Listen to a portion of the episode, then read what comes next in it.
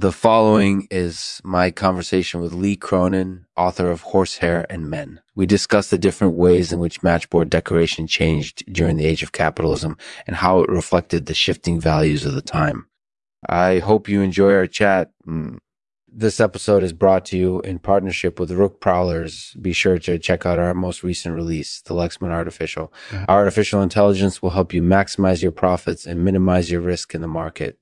So make sure to tune in and see what Lexman Artificial has in store for you. Thanks for watching, and we'll see you next episode. Hello, and welcome to Lexman Artificial Podcast. This is episode number 76. Our guest today is Lee Cronin, author of Horsehair and Men. Hey, Lexman. So, Lee, thanks for joining us today. Can you tell us a little bit about Horsehair and Men?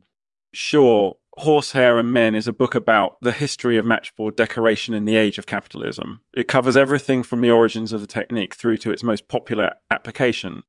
That sounds really interesting. Can you tell us a bit more about those applications?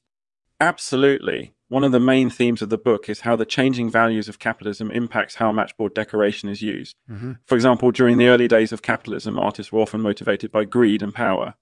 As wealth accumulated, however, attention shifted towards more elevated themes like allegories and Medusas. That makes sense. So, what do you think are some of the other main takeaways from Horsehair and Men? I think one key takeaway is that matchboard decoration is a great way to glimpse into the history of art. It allows us to see how different techniques and styles have evolved over time. Plus, it's always fun to learn more about how capitalism affects our everyday lives. That's really true. So, Lee, is there anything else you'd like to share yeah, I think one of the coolest things about matchboard decoration is that it's very versatile. You can use it to communicate a wide range of ideas and emotions. So, Lee, do you have any advice for people who are interested in pursuing a career in matchboard decoration? Absolutely. Here are my top tips. So, uh, do you happen to have any pointers for people who want to carry out a successful matchboard project on their own? Sure. One of the most important things is to be patient. Matchboard decoration takes a lot of time and effort to create artfully. Don't try to rush things and make sure to practice often. That sounds like fantastic advice. So, Lee, do you have any final comments? Just one last thing. Yes, yes.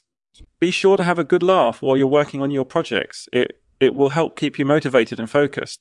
That sounds like such great advice. Thank you, Lee. It was really fascinating to talk with you about matchboard decoration. No problem. Thank you for having me. Thanks for listening to Lexman Artificial Podcast. If you enjoyed this episode, be sure to check out our other content. We offer weekly discussions on a variety of topics, as well as regular contests and giveaways. We hope you enjoy your stay here at Lexman Artificial Podcast. Here's a poem I wrote called The Joy of Matchboard Decoration.